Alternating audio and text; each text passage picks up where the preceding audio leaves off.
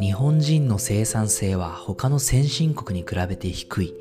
どうすれば生産性を高められるかという議論はもう長い間続けられています。この生産性について欧米で最近ユニークな視点が提唱され物議を呼んでいます。それは生産性ツールを使うことは本当に生産性を高めるのかというものです。BBC の今年2月10日の記事では、生産性への執着や生産性ツールへの依存が生産性を逆に損なう可能性があると指摘されました。スラックなど使っているツールが多すぎたり、ツールの使い方を間違えると燃え尽き症候群などメンタルリスクを内包しているということなんですね。ホワイトワーカーのツール利用に関する興味深い調査レポートがアメリカメディアのテックリパブリックで2018年12月に紹介されています。この調査はペガシステム社がオペレーションサポート業務を担う人々のデスクトップの利用状況を500万時間分分析したもの。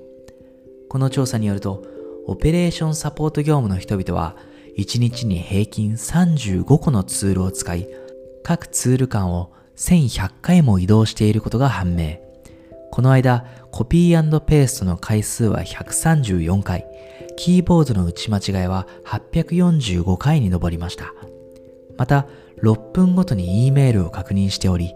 E メールの確認時間は1日のうち 13% も占めていることも明らかに。結果、付加価値を生み出す作業の割合は 23% にとどまりました。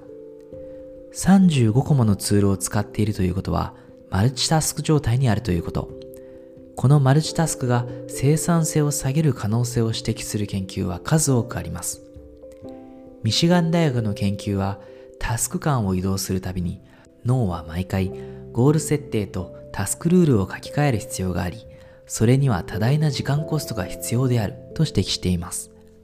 また、スタンフォード大学の研究では、マルチタスクに従事する人はシングルタスクを好む人に比べて集中力が短いことを示唆。サセックス大学の研究でもマルチタスクが脳機能を低下させる可能性が指摘されています。フィナンシャルタイムズの2020年7月18日の記事によると、スラックでは利用者は1ヶ月あたり800件から2500件のメッセージを送受信。メッセージの返信時間は平均12分以内だそう。さらに、メッセージの送受信でタスクを中断すると、元のタスクに戻るのに約23分かかるそうです。これはもうシングルタスクに専念できる環境とは到底言えないでしょう。こうした研究から明らかなのは、マルチタスクを避け、シングルタスクに集中できる環境を作ることが重要ということです。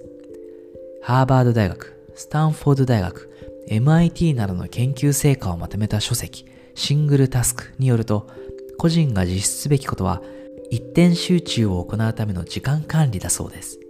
例えば、あるタスクをこなしている際、同僚からのメッセージやふとした考え事をきっかけに、別のタスクが生じてしまった際、それを一旦脇に置いておく。そのためにタスクに向かう前に、あらかじめメモ帳などを用意しておき、タスクとは関係のない事象が発生したら、それを逐一書き留めていくなどして、仕事の適切な優先順位付けを徹底するといいそうです。